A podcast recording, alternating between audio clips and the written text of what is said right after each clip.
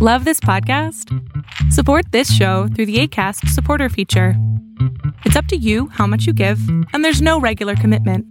Just click the link in the show description to support now. Hiring for your small business? If you're not looking for professionals on LinkedIn, you're looking in the wrong place. That's like looking for your car keys in a fish tank. LinkedIn helps you hire professionals you can't find anywhere else, even those who aren't actively searching for a new job but might be open to the perfect role. In a given month, over 70% of LinkedIn users don't even visit other leading job sites. So start looking in the right place. With LinkedIn, you can hire professionals like a professional. Post your free job on linkedin.com slash people today.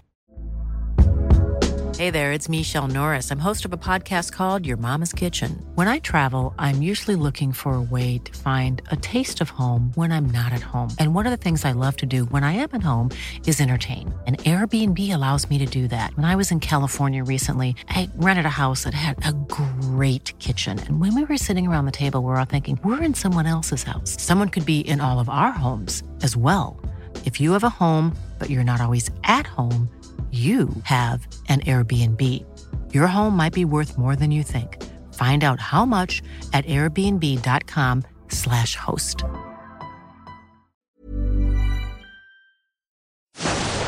Fiction, science fiction, horror, fantasy, crime, LGBT, thriller.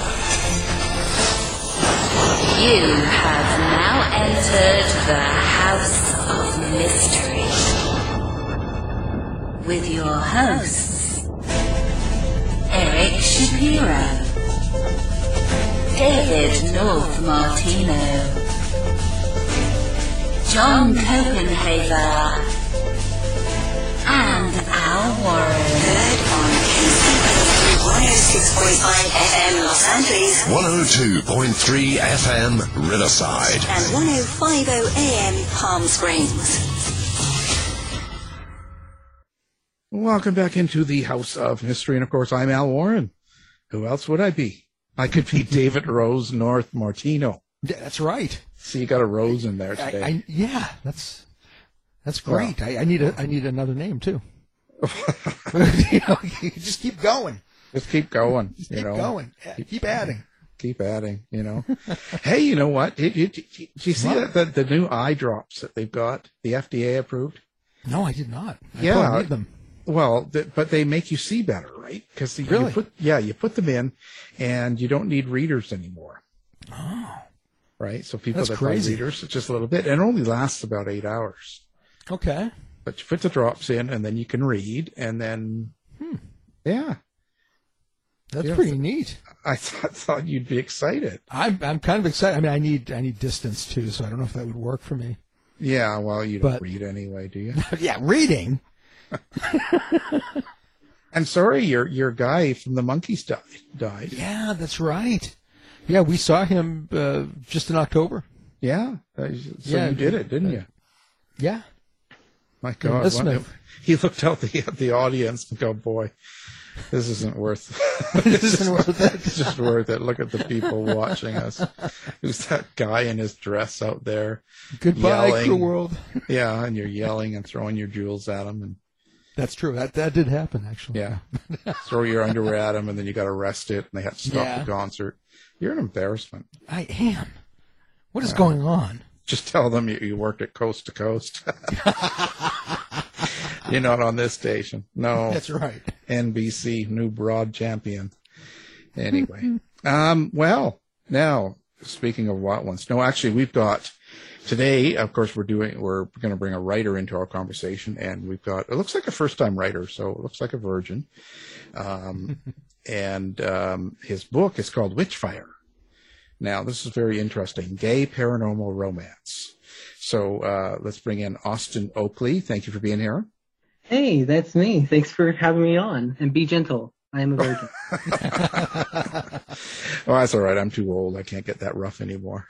um, I, I, you know, I have to wonder um, when you write with this kind of category. Um, you, you've got, you know, it's it's a gay category, but it's also paranormal romance.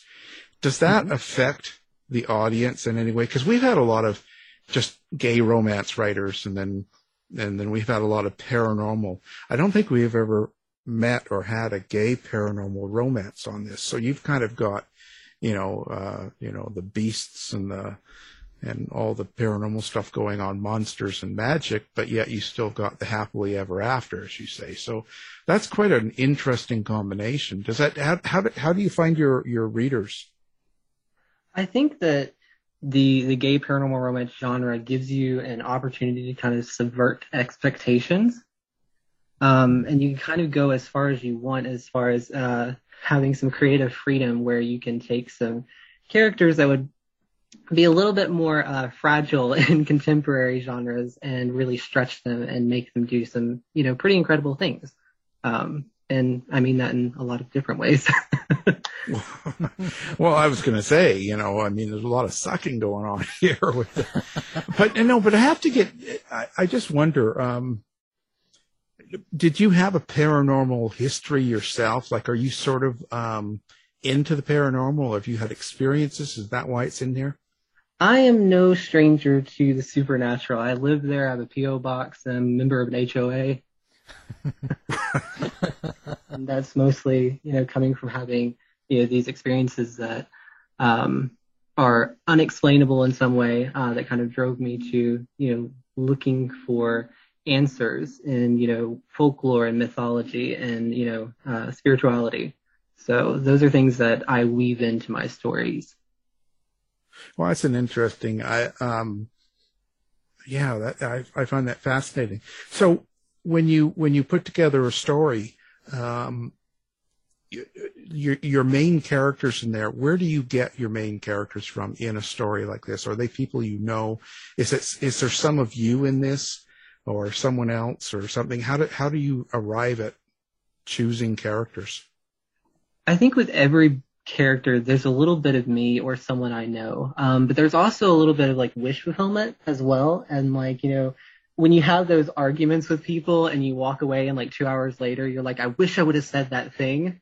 Uh, this is kind of the opportunity to do that, uh, where it's like you get to be this character. Um, and in some ways, it's kind of like, you know, role playing in a way that you get to experience all these different uh, personalities and, and worlds that you build and get to play in. So it's kind of a, a mishmash of, of, both elements from people I know um, and the things that, that they say and do and things that I find interesting in their quirks uh, that make people feel real, I guess. Um, but also just the things that I wish I could do as well. Yeah, because I see uh, you have the arrival of a handsome newcomer with strange tattoos. So you used me in this, obviously. um, well, I do my research. and uh, no, I just um, so. But when you okay, I always ask this one. This is kind of an important one. So when you're bringing in paranormal, like you're bringing in werewolf, or you're bringing in anything that's kind of been done before uh, it's been used before. We've all seen werewolves, for instance, or we've all seen vampires and things like that. What rules do you apply to that supernatural being? Is it just self-made yourself, or you take old Hollywood standbys, or is there someone else's book or stories that you've taken? And you kind of go, I like this. This is how I want my werewolf to be, for instance. Um, I think there's a blending of, of kind of the new rise of, of kind of supernatural creatures that we've seen in the last eight to ten years from different shows like, you know, The Originals or uh, Vampire Diaries, Teen Wolf, that kind of stuff. Um, but there's also, I kind of wanted to return back to some of those older stories um, and kind of classic Hollywood as well of having, you know, actual werewolves instead of just shifters that turn into wolves, you know, regular wolves, um, which is very common in, in that genre. Um, but I wanted to go back to having like these, you know, eight foot tall hulking rage monsters of, you know, werewolves, um, and kind of have that kind of counterpoint with something as sometimes soft as, as a romance or as uh, gentle or as yielding as, you know, these emo- emotional connections that you have in a romance. Well, a lot of times, you know, paranormal romance, it, it could be very dark and sometimes very mm-hmm. whimsical or comical. And I was just wondering, it sounds like you do have more of a, a dark slant to your fiction. Is, is that correct? Oh, yeah. Um, I would say that my my uh, writing style leans uh, more dark and irreverent, but also there's there's humor there too. Um, I tend to be very sarcastic in my writing style, and I think my writing is also um, self-aware enough that it can make fun of itself. I noticed it says explicit sex. Now, for us old guys that can't read, um, because we can't see, uh, are there pictures or something or moving? Is there something that comes with the book if I buy it? I'm just uh, no pictures. Uh, Amazon has some some rules around that, uh, but uh, the pictures are in your mind. Oh, of course. Mm-hmm. Um, and so, and and with your werewolf and vamp, uh, you you don't have vampires. You have a witch, right? I believe in this, and a uh, yes, there's a, a, witch, a hunter, and a, a werewolves in this.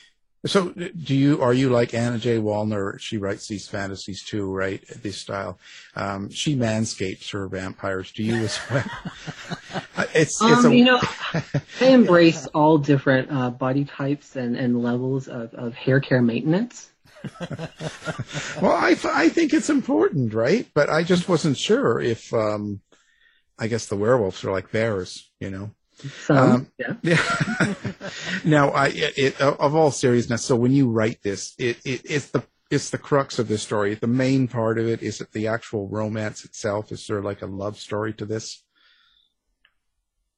Yeah, I, I would say that you know most of my stories, the the central element is the romance itself. But I tr- I try my best, and I hope I pull this off, uh, to write the the action and adventure around that, or even the mystery, um, as a you know, irremovable element of the romance itself. Do you do you have a theme that or something you want people to to pull away from your books? You know, I think most. The... I was going to say something other than the you know. So you have the basic story, and you might have the hunter, and you have this you know, uh, you know, murdered people, and you got or mysteries and stuff. But is there something else you want people to pull away? I think what I, I like to be to be perceived through these stories is that anyone can be the hero. Um, anyone can have this story happen to them.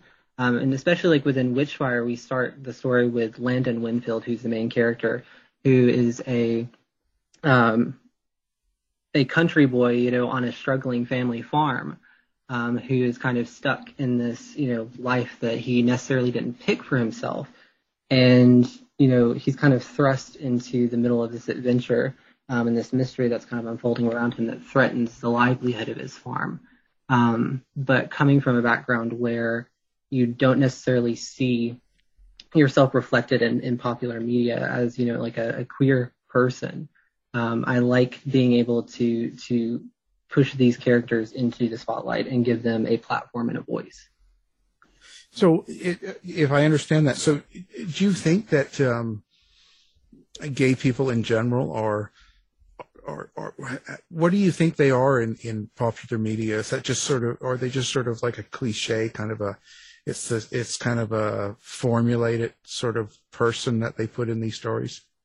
Well, I think at this point, you know, it, it's changing to a degree, which is great. Um, but you know, over the last decade or so, I think it's still very common to see, you know, the, the, gay best friend trope or, you know, these kind of token characters that are obviously not actually written by, you know, queer, queer people themselves. So it's just an outsider's perspective of, of who queer people are.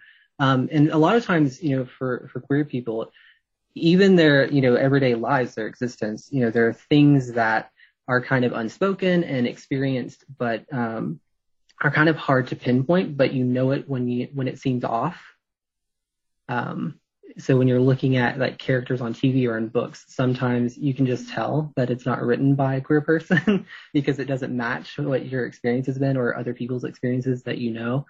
Um, so I think it, it's important to have books that are written by queer people for queer people. Um, which is not to say that other authors can't uh, present those stories as well, but I think it's important to kind of give that that space for queer people. Oh yeah, I agree. Like some of the books I just put out were kind of um, centered around um, uh, gay men that were murdering in real life. So they're they're they're more true crime. But mm-hmm. um, I think from a gay person, you could give them the perspective of what it's like being gay, like what it's like, because because because then we know what goes on in that world better than someone that just sees it on TV. Mhm. You know, so I think that's important. Yeah. Um, how do you find um, people in general? uh, Do you try to go through publishers when you write stories, or do you just self-publish? Um, I decided uh, long before I published to go the um, indie author route, just because I didn't want to have to kind of give over control of my work to a traditional publisher. Um, and it, it is harder to get published um, when you're writing, you know, gay fiction, regardless of you know the sub the subgenre. Um, it's just a smaller pool, and there's you know smaller or fewer writers in that space too but I also just wanted to be able to control the back end of it as well and kind of control the messaging around what I was writing. Yeah, you know, when you're writing gay um, books, it's important to control the back back end. Um, you know, just saying, you know. uh, otherwise, you never know. Where, you know, I won't even go there. So, um, I wonder now. So, when you talk about um, the things that happen to your characters, how do you decide that? And and I, I, should go back to this. So first, um, how do you feel about your characters?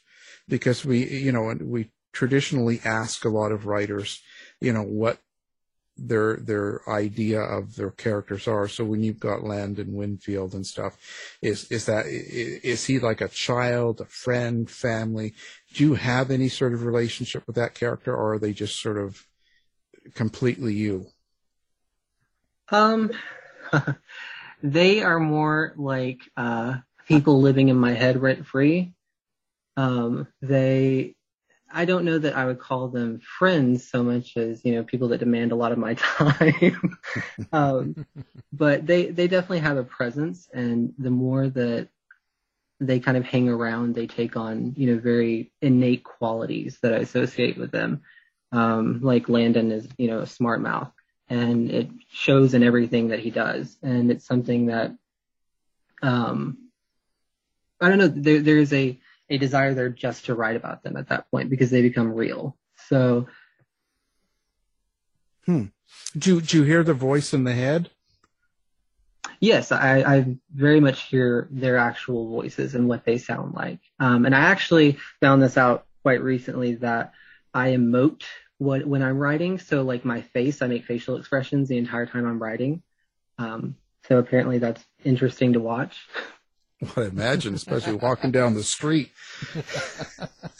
I was wondering, as a character, uh, like Landon or any of your characters, have they ever done anything that might uh, that that have that surprised you?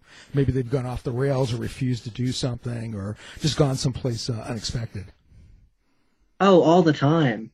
Um, I I have this perfectly planned, you know, plot laid out, and then they decide to steamroll it. Um, so I mean, there's there's scenes that were entirely, you know, off the cuff of I didn't I didn't think it was going to happen that way, and then it took on a different quality. Um, usually, I'm pretty good at predicting how a story is going to go, but the the way I get there is usually different than what I expected in the beginning. Hmm. Yeah, I, I just um, so now let's let's give the listeners. So, what is the basic premise of this story now?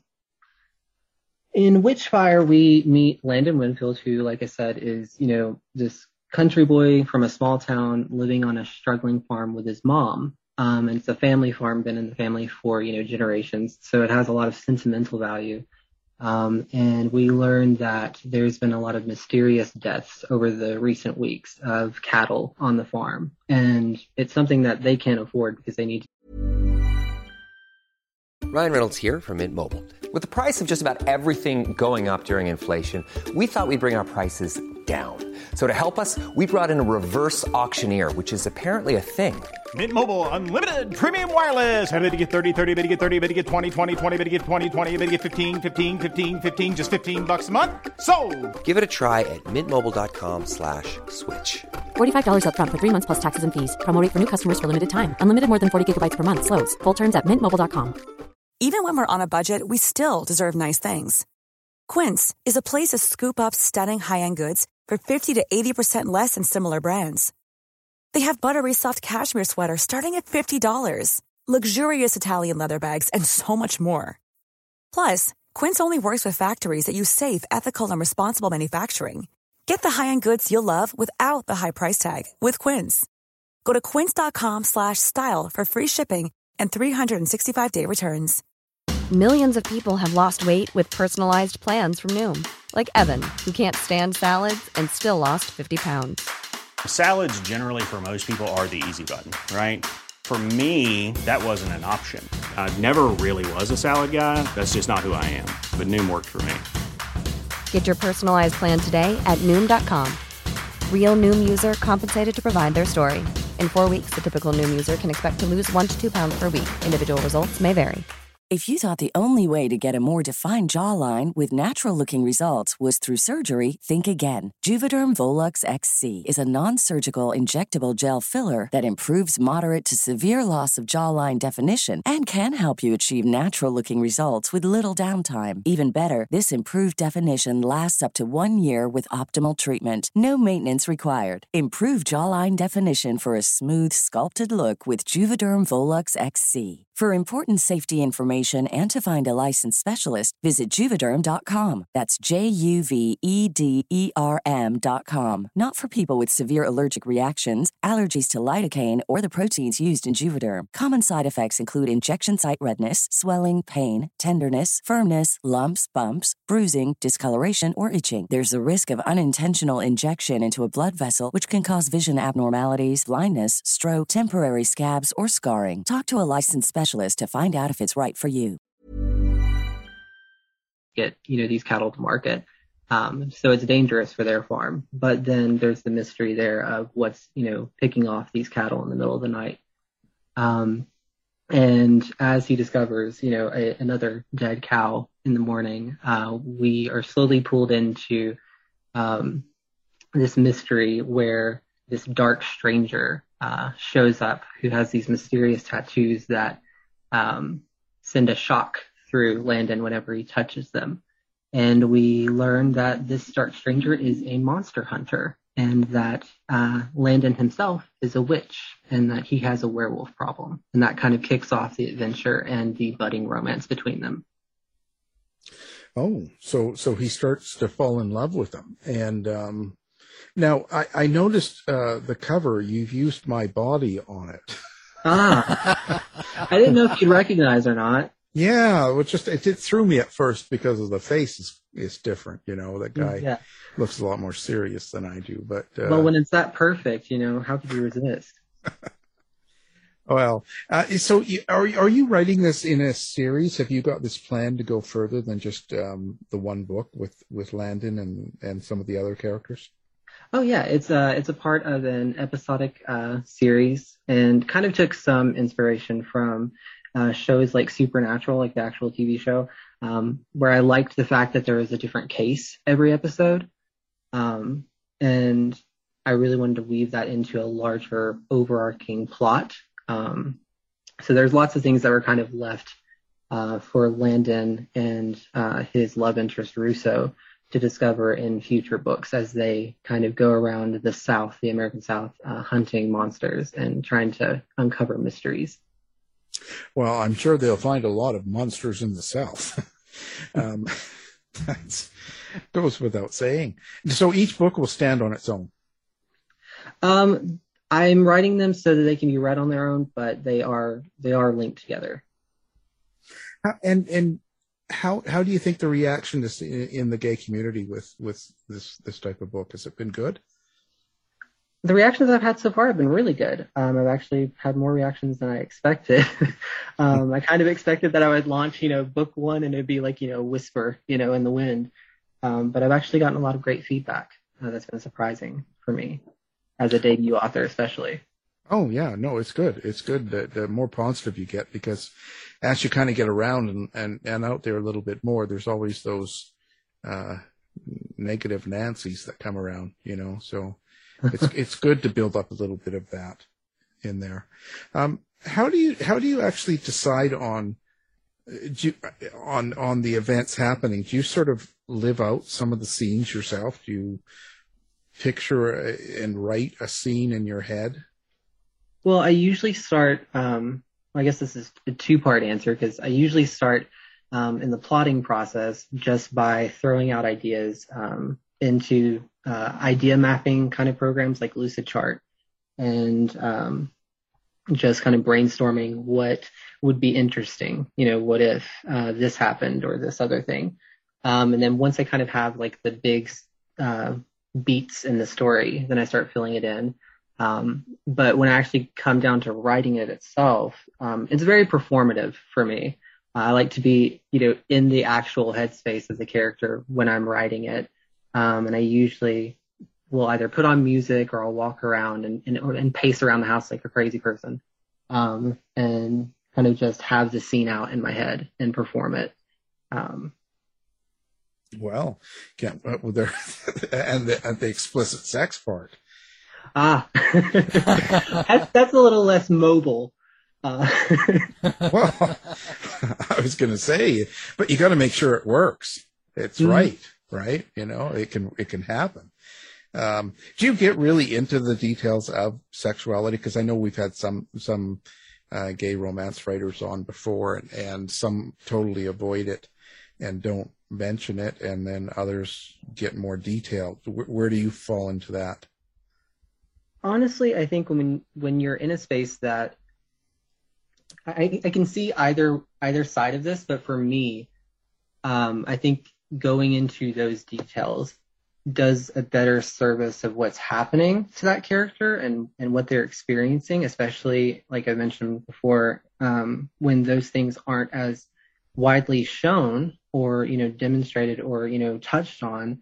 Um, I think it's important to give space for those things to exist, and I like to to go into those details to touch on that that character's experience of sex. Um, that's very important to me. Right, right. Uh, so, are you able to just um, turn it on, as in, um, no, not the sex. I was, I was thinking more of the writing. So, like, and I mean this in the way of like some people can say, okay, well, I can write between five and nine tonight, like you know, they're not working or whatever's going on. And can you just do that, like plan a couple of hours, sit down and write, or do you have to be in a in a correct mood? Um, for me, it is a it is like any job. Um, it doesn't matter if I want to write or not or feel like it. I you know sit down and make myself write. uh, so it, it is something that I kind of just turn on. You, it's like a muscle for me, and that you know I've, I've had plenty of days where you know, it just did not want to come out, but I, you know, stuck to the keyboard and made it come out even if I only got 10 words. Um, so I think over time you kind of build that, that muscle there to just write, regardless of whether it's good or not. Um, you can always edit later. Yeah, yeah, it's just getting in the habit of it. Do you also plan out, like when you write, like, do you know where your characters are going to go before you get the details of the book? Do you kind of map out and say, okay, this is you know, this is what Landon's going to do and this is how it's going to end. And do you kind of, have you got that kind of mapped out for a series with, with your characters already, or is it just write as you go? Uh, yeah, uh, spreadsheets are my best friend. um, so I usually have um, scene list for every books um, for every book, and then I have my overarching uh, what I call my mega plot. It is taking up a lot of space in my folder with lots of spreadsheets. Um, and it kind of overlays what are all of the small uh, threads that are running through with different plot lines from book to book. Um, and otherwise, otherwise I would forget because it's so easy to forget while you're writing all the things that have already happened um, in that space because it takes a while to write and then trying to remember, you know, what happened four chapters ago. That was, you know, last week at some point when you decided it at, you know, four o'clock in the morning um, it's hard to remember. So I make sure I write everything down.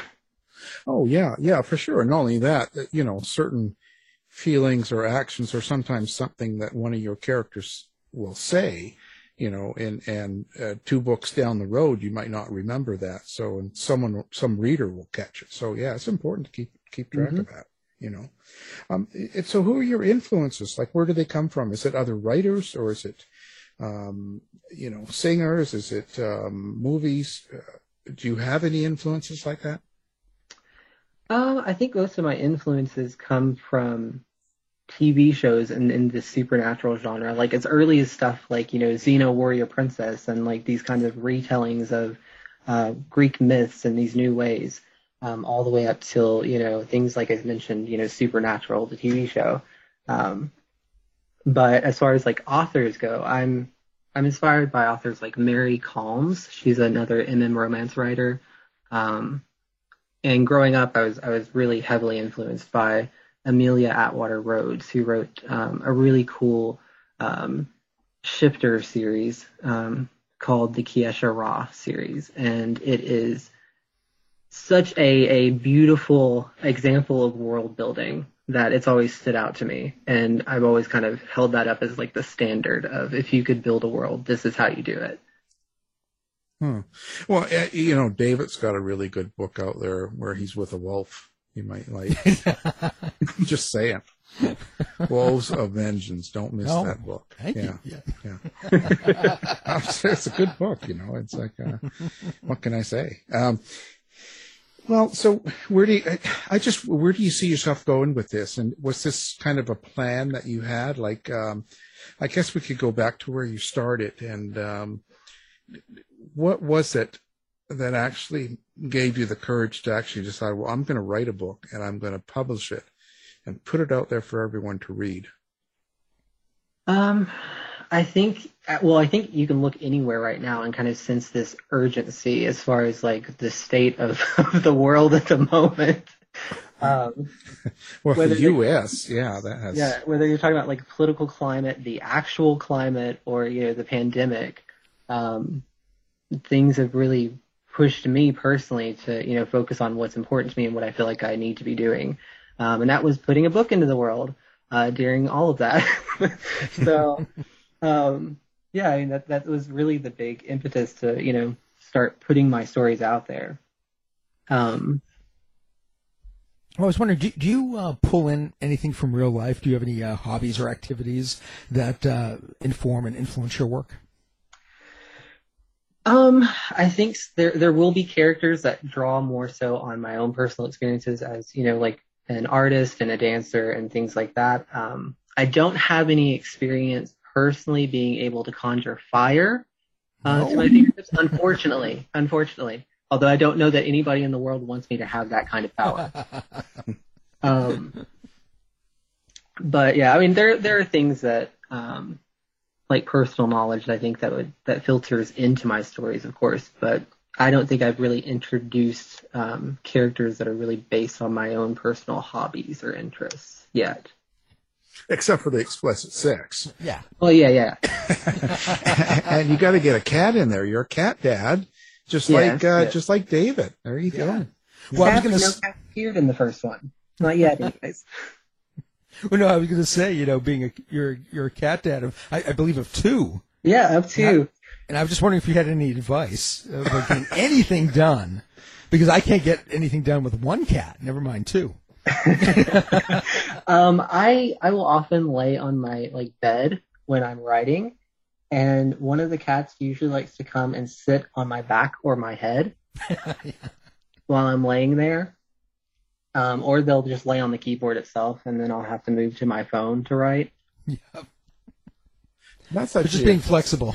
well, yeah, that's a good idea, Dave. You have one. You can have him lay on your head. It'll feel like you got hair again. it would. you got, That's a good idea. yeah, Better than hair club for men. yeah, warm you up a little. Well, that's really um, quite the. But I, you know, when you come back to the writing part, when you decided to write, yeah, there's an urgency. I kind of understand that in a bit, but did you? um Were you comfortable with your writing right from the get go? Are you one of those guys that's just been writing stories since you can remember? Yeah, I've been writing for a long time. I mean, I don't remember what my first story was, but I I wrote a lot, you know, growing up, and a lot of my stories all fixated on uh, romance, actually, because I love this this idea of, of having a happily ever after. Um, that's that's something that's very uh, affirming and and you know feel good thing that you get kind of from Disney, I guess. Um, but I guess writing all that time, um, I really spent a lot of time trying to hone those skills and figuring out what worked and what didn't work, or what didn't work. Yeah. Um, but when I finally, you know, published the first book, I felt pretty comfortable with the ability to tell a story. What, what would you say then to someone that hasn't published something that, that that is interested that they write? What advice do you give them? I would say the best advice I could give would be um, don't wait until it's perfect. Just get it good enough because you need to get your work out there. You can always correct it later. You can always, you know, learn more. Um, but if you wait till it's perfect, it's it's never going to go anywhere. Right. There's got to be a point where you just kind of okay, that's good, and putting it out. You can't keep on trying to make it better and better and better, otherwise you'll end up 60 years old with nothing out. well, or very little out, you know. That's just well. So what? What? So what's what's next for you now? Like, what are you working on now? Um, at the moment, I'm currently working on another uh, paranormal romance that is um, a a winter uh, themed holiday romance um, that'll be out in the next week, and it takes well, it actually takes place uh, with another werewolf pack um, in a different state. Um, but we'll all, we'll be returning to the Hexton Hunted series um, in early 2022 for book two. Wow, have you got like Mariah Carey in this one too, the Christmas one, singing in the background? Does anyone want that? No. I mean Mariah Carey McDonald's. Come on, come on. It's just getting it's getting crazy. but you know what do I know? So um so now do you like to um do social media or do you have a website? How do you like people to get a hold of you?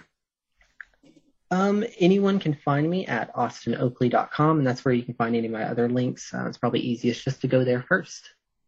Wow. How was the pandemic for you? Like, as in, I know it's not a good thing, but as in, does it just something like that, like something that's stressful and causing a lot of havoc outside of your door? Um, did that sort of interfere with your writing itself, or does it kind of stress you out and you can't write, or how does it work for you? Um, I think in general there's there's that sense of stress, but for me, my writing is kind of my sanctuary. I can kind of go into it and kind of escape things. Um, so when the pandemic is going on, it's kind of easier just to kind of put my head down and focus on what's occurring, you know, in this little farm somewhere with these, you know, werewolves that I can take care of instead of this big thing that, you know, is so much, you know, larger than anything I can, you know, really impact on a personal level. Mm. Yeah, yeah. I, it's it's just it's interesting because different artistic people have totally different responses to how something like this affects them. Some people are shut right down, and others thrive. You know, they kind of get into the fantasy of whatever they're writing.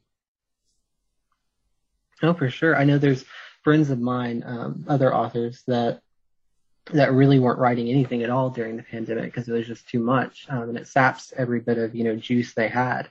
Um, but I don't know. For for me, it was just something to do that was other than focusing on the smoking crater of what was happening outside. yeah, yeah, no, it, it, can be stressful, but I, I, I think in time things all get better. You know, it goes back and, and forth, hopefully, and uh, we'll see what happens. Um, well, certainly been amazing. Um, this is a great sounding book, and everyone pick up this book. It's called Witchfire, and it's hexed and Haunted Book One. And the author has been our guest, Austin Oakley. Thank you very much for talking with us today. Thank you for having me. I, was, I had a great time. Thanks, Austin. Tired of wasting time trying to decide what to watch on your streaming service? Go to our website and look for the Martino movie reviews. To find out more about our show, guests, or to listen to past shows from our archive, please go to www.houseofmysteryradio.com. Show's over for now. Was it as good for you as it was for me? Well, Good night. This has been a production of Something Weird Media. I'll be back. Even when we're on a budget, we still deserve nice things. Quince is a place to scoop up stunning high-end goods for 50 to 80% less than similar brands. They have buttery soft cashmere sweaters starting at $50, luxurious Italian leather bags, and so much more. Plus, Quince only works with factories that use safe, ethical, and responsible manufacturing. Get the high-end goods you'll love without the high price tag with Quince. Go to quince.com slash style for free shipping and 365-day returns. You've been listening to the House of Mystery radio show. To find out more about our guests, hosts, or shows, go to www.houseofmystery.com. Show's over for now. Was it as good for you as it was for me? Well, good night. This has been a production of Something Weird Media. I'll be back.